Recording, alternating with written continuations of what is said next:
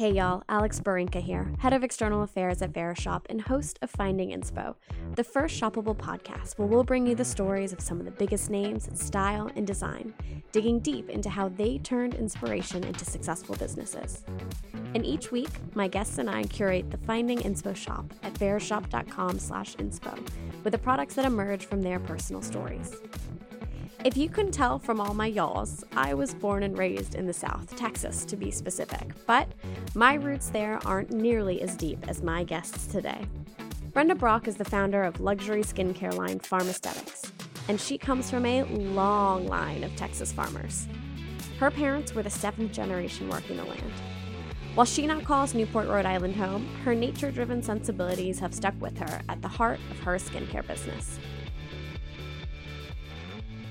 I grew up in Dallas. Uh, I I think I had a, a bit of a more uh, urban, perhaps suburban background than you did.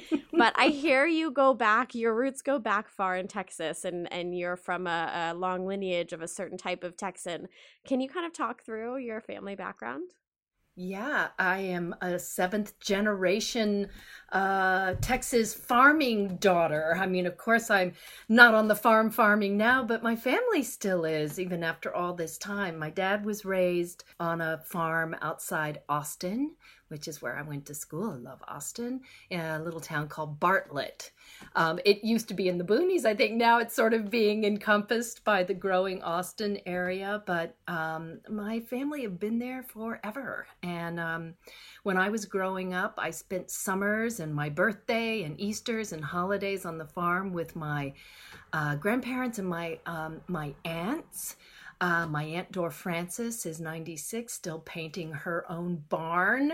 And uh, she truly is such an inspiration for me. I grew up with the stories of my uh, grandmother Leela, who I named my daughter after, raising all the kids on that farm in Texas during the Depression. It was a small family working farm, and uh, she had to make use with all of the uh, crops and the gardens that she planted and grew and she she she planted that garden very mindfully for for plants that she would use throughout the year to take care of the you know the needs of her family. And and, and what did you what did you typically find in that garden? What were the things uh, that she was putting in the ground back then?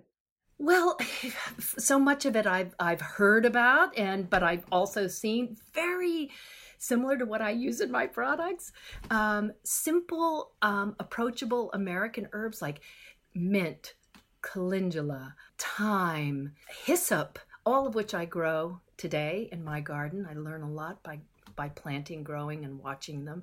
So no exotics. You're not going to find any, you know, ylang ylang growing out there in Central Texas. So uh, what I learned to use were those really hardy American herbs um, in a kind of traditional rural way, but they're very much the same herbs that they used in uh, the Native Americans that lived around there, just in different different combinations. Time tested, perhaps, by those who've been. Uh... I would say so. And, you know, herbal traditions are exactly that. I know that science is catching up and we're learning ever more about the complexity of herbs and flowers and how they're used, but truly, when you follow the lore of a plant or a flower, it goes back to some very common ways of it being used because it worked over time. And it's the data is there, and you know, there's nothing better than a you know grandmother data. So there you go. the best kind, especially if you're coming from the south. That's the tried and true lore that becomes reality. So take us take us back then. So you grew up in uh, outside of Austin. Uh, you were on your family farm. What did your typical t- day look like when you were growing up there? Well, you know, my family lived in more urban areas also and traveled around, but that was always home base and still is for the Brock family. So when I would go and See, now you're bringing back a lot of memories. when I would go to the farm, and I remember being so young, I sat in that kitchen and I watched all the women on that farm come in together and how they cooked and what they made and what they called putting things up whether it was food, peaches, pickles for the winter, but they also put up salves and oils, tinctures, um, elixirs, unguents is an old fashioned name. Um, I really ate that stuff up. I watched them. I used to um, kind of hang on the on the apron strings, literally. Um, my cousins, I was the youngest. Um, my cousins didn't want anything to do with it. They were out in the fields riding horses, having fun, and my brother and all of that. But I really resonated with that kitchen culture. And uh, what I call what I do still is a little elevated, but it's still kitchen chemistry. I love that. And so, uh, kitchen chemistry, you fell in love with that. What did you go to school for? I studied nursing to start, and um, I was very interested in preventative nursing or preventative health, which wasn't a big deal in the late 70s, early 80s. Uh, so I switched out and ended up studying playwriting. That's quite the switch. You think it is, but as Eudora Welty says, everything that kind of happens to us before 12, we end up telling that story over and over again in different ways. So my play that I had produced off off Broadway in New York and worked on at the Actors Studio was about a farm girl trying to uphold the traditions of her rural culture in an impinging modern world. Um, and so that's a little bit like what I was doing in nursing school as well. Where are those? Um, where are those tools and techniques through food or medicine or lifestyle that keep us healthy uh, rather than treating treating illness. And i think about skincare the same way. How can we sustain what we have? It's so much easier to keep what you have than to try to get back what you've lost. Um, and that's my approach to all of my formulation as well and I have to give a shout out. Eudora Welty, Optimist Daughter, is one of my favorite books. Yeah, so I'm, I'm very happy to hear that. It seems like we have more in common than just the, the Texas connection.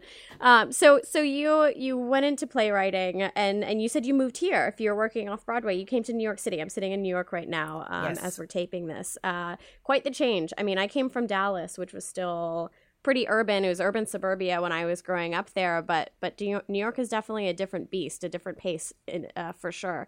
How was that transition for you moving up here? I was really an, um, an adventurer at heart. I wanted something so different, and that was about as different as you can get. And I, uh, you know, I, I, I loved New York City. I loved that you could walk out at any time of day and be a part of a community you know at the coffee shop or it, it, and living in rural cultures it's really you're a little more isolated you know it's your friends and family. So it was a big open fishbowl. It was very exciting for me. Um, it's funny though i'm living in newport rhode island now and i've been here a long time.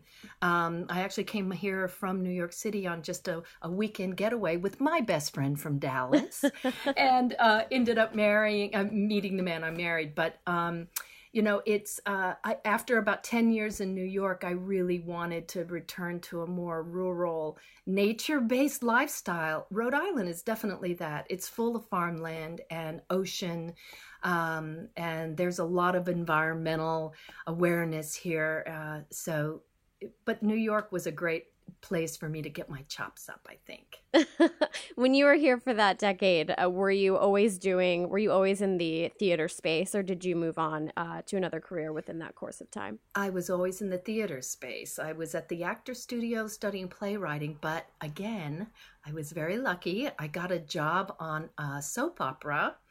Uh, called One Life to Live. It was an ABC soap in the 80s and I, in late 80s and 90s. Uh, and I was hired, believe it or not, to play a farm girl. And I got the job because I could ride a horse. And I was a flashback sequence for a character that was on the show to the 1800s on a farm. So go figure. I love it. I love it. that is fantastic. Okay, so you you came from from home. You you knew the the kitchen chemistry. You were using the salves of of kind of your your family history days. What was your beauty routine like during the uh, around the time when you were riding that horse for One Life to Live? I brought a lot of my homemade um, products. Uh, then I just called them goodies, but I'd bring those to the to the studio, and it's so funny because a lot of my friends who are actors uh, were not surprised to hear my change of direction. I would boil, I would cook beets, for example, and bring beet juice mixed with apple cider vinegar for my, you know, co-stars on the show. We all worked these ridiculous hours. We would go to work on 66th Street at the ABC building you know, and it'd be dark outside and we'd leave uh, after dark. So we, there were, you know, a need for some nourishment. Um, I made little creams in my blender and I would bring those and share them. So it was not a surprise to my, my colleagues at ABC that I moved on to being in the skincare space. So when you put the the soap dreams aside, you moved on to perhaps a different type of soap dream. Um, when you moved to Rhode Island, uh, what did your professional look, life look like from there? Uh, what's a what's a theater girl to do when she moves to a new spot where, uh, let's say, Broadway is not right around the corner? Well, that was the question. Number one, I was a new mother.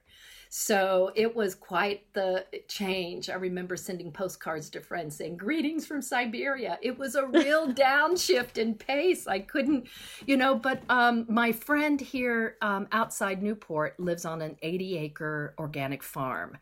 Um, and it's funny, Newport's a very cosmopolitan resort, but not far out of here, maybe 20 minutes. It looks like English rolling countryside full of farmland. So we decided to take our little girls and just do something fun for the summer. She said, Oh, let's grow herbs and flowers and I'll sell them and we'll sell veggies and you make your goodies with, uh, you know, with the herbs that we're growing here, which I did. And so that was how I uh, got the name Farmaesthetics. You know, that was the that was where I started actually, you know, offering them to people other than my friends and family. But again, it wasn't anything other than an exercise to show my daughter how things are grown. It was really important to me for her to see that things, you know, products don't grow on shelves. There's process behind it. You're you're connected to the earth. It's important what you put down the drain. So I had no idea that summer when I had the project at this sweet little farm stand that this would turn into, you know, a a, a really growing, booming beauty business. It was 1999 people weren't talking about green skincare.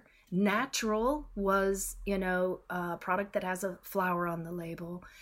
Uh, but a, a, woman from New York City, Beth Minardi, very famous hairstylist, happened to be gifted some of my products that I made at home, and I got a call from her, and she said, "Bring me everything. I want to, I want to check this out." And she was my first wholesale customer. So I just kind of followed the tra- trail, uh, un- un- unknowingly, really, to becoming an entrepreneur. I kind of the accidental entrepreneur there, but um, it started just filling time with being a mother and teaching my child what was I felt very important for her to keep her feet on the ground. You know.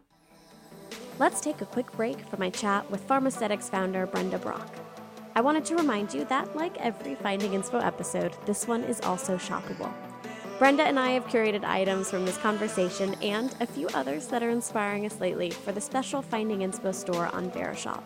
Next to each product, we'll also tell you why we're loving it. You can shop them all at verishop.com slash inspo. And just for Finding Inspo listeners, new Verishop customers can take 20% off their first purchase with the code INSPOBB. Next, we'll dig into how Brenda took that kitchen chemistry and scaled it to a successful skincare business. And we'll get specific about some of our favorite products, two of which I've been using since my very first Verishop order back in June. Yeah, and so when you when you did kind of go through that process of going from the the beauty lemonade stand into you know writing your first uh, getting your first purchase order from a wholesale partner, uh, what were the biggest things you learned? The biggest, I mean, in startup life, I'm new to startup life. It's been what nine months now. I think the biggest resounding drumbeat is that if something has to get done, you just figure it out. Nothing's not your job. You just do it. In those early days, what were the things that you were learning that you just had to figure out because you had to, you know, get the right products from uh, maybe your kitchen chemistry set to uh, your your first wholesale partner? Well, you're absolutely right, and for me, it was just a lot of yes, yes. Can you do this? Yes. How do you, you know? Do you have protocols for a spa? Yes you know i'd get out of there. What's a protocol? But uh, but the most challenging was really when i had a friend who's a businessman come into my house have for dinner and he looked in the fridge and it was full of infusing witch hazels and all of the you know don't eat this don't drink that. And you know he said gosh you know this is really this is really interesting. You you you you have a business here i think. And he said i will i will help guide you well and the first thing was you've got to figure out how to get these out of your blender and into you know a manufacturing or a lab i had no idea where that was or how that was. And I just knocked on doors. As I say, I kissed a lot of frogs until I found a derm lab that really understood natural formulation and wanted to work with me to translate them so that they did not require artificial preservative systems, but that we could keep the recipe the same. So, you know, scaling up from a teaspoon of this to a kilo of that um, required an enormous amount of help. It was the first time I've ever really felt comfortable to reach out and say, I don't know anything about this, but could you help? Help me you know? And that's been a lesson i think that i needed to learn and i'm really glad i did because before i felt like i needed to know it already you know? And um, business isn't that way. It is just reaching out and asking for help and it's a generous community when you're an entrepreneur. I hope you found that. I was surprised. It is funny because uh, you do learn that really quickly. You have to know what you don't know and you have to know how to ask for that help. But I, also think it's interesting because in the early days, it is about, you know, proving yourself and saying yes, but you also have to learn to say no. At, at what point do you feel like things were really taking off to the point where you really had a handle on things and uh, you were moving forward with a business that is closer to what it looks like now? That's such a great question. And, you know, for the first, uh, well, gosh, like 10 years of this, it was a lot of education for me, going and talking to people, you know, talking with the groups at Estee Lauder. We did a, a, a 18 month partnership with Origins, you know, and, and, and really learning about how to fit into these bigger existing models as a new concept in beauty, you know? And then that was so fun. And we're educating, and it's all yes, yes, yes. And all of a sudden you realize I need to double my team. I've got to get an, another manufacturing facility. I need a marketing director. And that's, I think that's been a challenge. And then you stabilize and hit another growth spurt. You know, look at what's happening in clean, green sustainable beauty right now. It is enormous. We launched in Japan last year.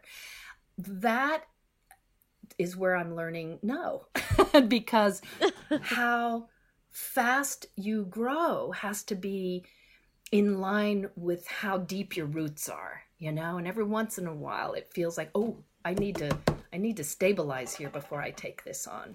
And I saw that it, in my course, especially in my past life at Bloomberg, talking to a lot of founders and tech founders, I did see some really big mistakes get made because people's eyes would get so big, but they would forget their feet aren't on the ground.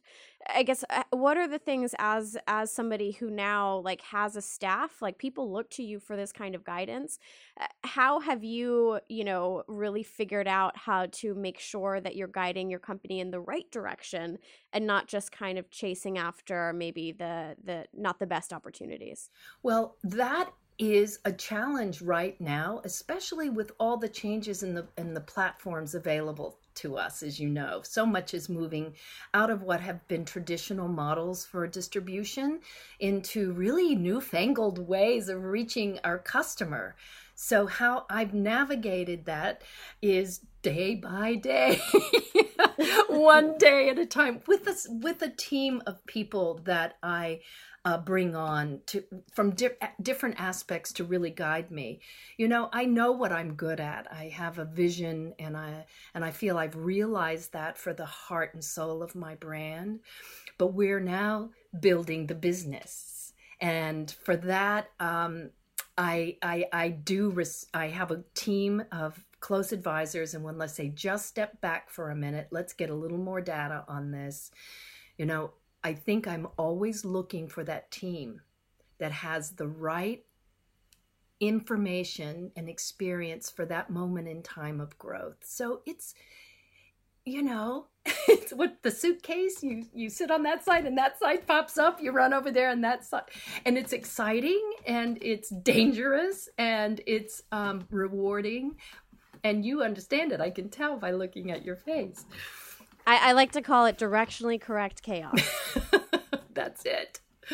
Love that. So when you you know now that you are established folks know who you are folks know Farmaesthetics has the way that you ask for help changed from those early days? Because i still think that that's something really important. When, as you as a leader when you need to uh, fill a knowledge gap of your own has that process changed for you in terms of uh, versus you know knocking on all those doors uh, those many years ago you know, yes, it has. And one of the things that I have had to really embrace it more and more and more is brand management. You know, you're growing a brand, you're building a brand, you're defining a brand. Then you then you have that and you realize that the decisions being made, you know, in all the different departments, marketing, operationally, whatever, have to always run through that brand management piece of my mind and heart. And um, so that is a job that I've started to really step into, and and it's different. It's to to to to take on that piece of oversight and not be influenced by well if you just put it in a little plastic bottle and do this you know? So it's in a way after 20 years back to where we start you you start. First it's like well change this or change that. There are certain things in places now that are not can't be changed i don't think. Some of them can but the brand management piece for a founder i believe is really important role and and when you do think about what your brand stands for, it obviously is so at the heart uh, this kind of farm natural experience that you grew up with. Uh, talk me through what does Farmaesthetics mean? What is what is kind of the the heart of the brand? Our tagline is sustainable beauty. That shows you how ahead we were to be able to trademark that. But that is really what uh, encapsulates Farmaesthetics for me. And sustainability meaning you know what you take out of the of your tissue your skin you put back in. There is this idea of balance and beauty and that is really really true for healthy tissue and skin. Um, it is exactly the same for the environment what you take out, you need to put back in. We need to be mindful that the ingredients I use whole crop based organic ingredients, very, you know, whole organic milk solids, everything in its whole state. Where does that come from? My job is to make sure those suppliers, that's what I do all day long, you know, are trusted suppliers and I'm getting the best ingredients that I can. And that means their practices as well as mine. How is something made? So sometimes the decision making goes so deep into something, you know, without getting completely crazy. But at the same time, I think um, having relationships is a part of Farmaesthetics branding. And one is having a relationship with yourself. What are your values? What are the virtues? What is your commitment? And sticking to them in a world where we're really, really tempted to say, oh, well, I'll take this, but not that. That's all right. I'll, I'm not going to look at that. I do think those questions that you're posing, um, the the fashion industry, the beauty industry in particular, is actually really loudly asking those questions now. There's a lot of buzz about sustainability. Clean beauty has become, you know, a thing that wasn't just, you know, not in the mainstream. Why do you think these questions are being asked at this moment in time that you obviously were asking since back in 1999 when you started Farmaesthetics? I feel like it's a restoration to common sense, you know in rural lifestyles, these are precepts that are, have always been. They didn't give it a name like clean or this or that. It was just common sense. You don't throw things trash away and you don't pollute your water you're drinking. You have a stewardship and a responsibility to your environment because well as you know, my granddaddy and my Uncle Jig said, you know, if the farmer takes care of the farm, the farm will take care of the farmer. And that interdependency, especially in big manufacturing and where we, there's a huge impact and we're experiencing it and we realize there's a better way. I love that we're having this conversation now and that it's rooted in reality. And we have to be careful that these ideas don't become just, again, marketing ideas, but that they really are rooted in practices uh, good business practices. Which I, I am curious your thoughts on this kind of commercialization of self care, which seems to be driving a lot of the conversation around clean and a lot of the conversation around sustainability. Uh, it seems like it is it is good that the trend is moving in a direction where these questions and these ideas are being posed. But on the flip side, uh, with any kind of big commercialization push, uh, there's always the fear that it'll be a fad and it'll go out of fashion. How do you feel about the fact that this is so high in the ethos with a lot of marketing speak at the moment? I don't w- worry that it's a fad and it goes out of fashion. I worry more that we will lose an understanding of what sustainability really is. When I started Farmaesthetics in 1999, natural skincare was anything but and it could be anything but just a flower on the label, you know? And I really spent so much time being truthful and trying to re um, imagine, you know, or, or capture the imagination of of what that really means. I think it's if we lose that sense of connection to our in our to to nature, I think it causes so many problems on you know socially physically you know outside of even the realm of beauty and we have to understand what do we really understand beauty to mean one of the things i like about these questions is that is that you know? So what are we talking about? We're really so is beauty is that health? Is that balance? So the even if it's overkill right now it's still within there some really important kernels of truth that hopefully rather than it being trendy and leaves, we get rid of all that's fake and lie, and we're left with what really is truth and what's possible, you know, because anything's possible. Look at the food industry right now. You know, are we going to get to a point where, you know, I don't want fresh bread. I want that bread that stays uh, soft for six years. You know, we're never going to return to that. We. I don't. We. I don't think anyway. Yeah, and and you know, and I do think it it also comes back to what you were talking about earlier in terms of how you think about skincare. You think about it as sustaining what you have. So talk to me about how all of these ideas have kind of been distilled down into the actual products that you're making. Um, are there really good examples in your assortment in terms of that back up that idea of sustaining what you have? Um, yes, all of them, but I'll I'll talk about the complexion conserve. It's just become this incredibly popular product for us. It's simple ingredients. It's castor oil based. Uh, it's multi-purpose use. It's for young. It's for old. Um, but what it does is has a very simple chemical constituency around castor oil and rose essential oil and a little vitamin E that really goes into the tissue and plumps it and causes a number of healthy sort of domino results such as elasticity and even skin tone. Um, castor oil is a really interesting ingredient. Uh, there are books written about it. One of my books that I love is called The Oil That Heals. And it really looks at a product as a healing treatment um, and healing meaning you know coming together be, becoming balanced and strong and staying there and resistant to environmental damage and resistant to those influences internal external that create dis-ease um, so I think that is a good example of it. And in herbal formulation, what's really important it's how each of the ingredients work together to produce one super pow result versus like here's a cream and then you add some new you know some really razzle dazzle ingredient um, it is very synergistic and it works with your skin that way fine herbal cleanser that was one of the first formulations I did that was very challenging because it's an aqueous solution and I did not want to add an artificial preservative system to it.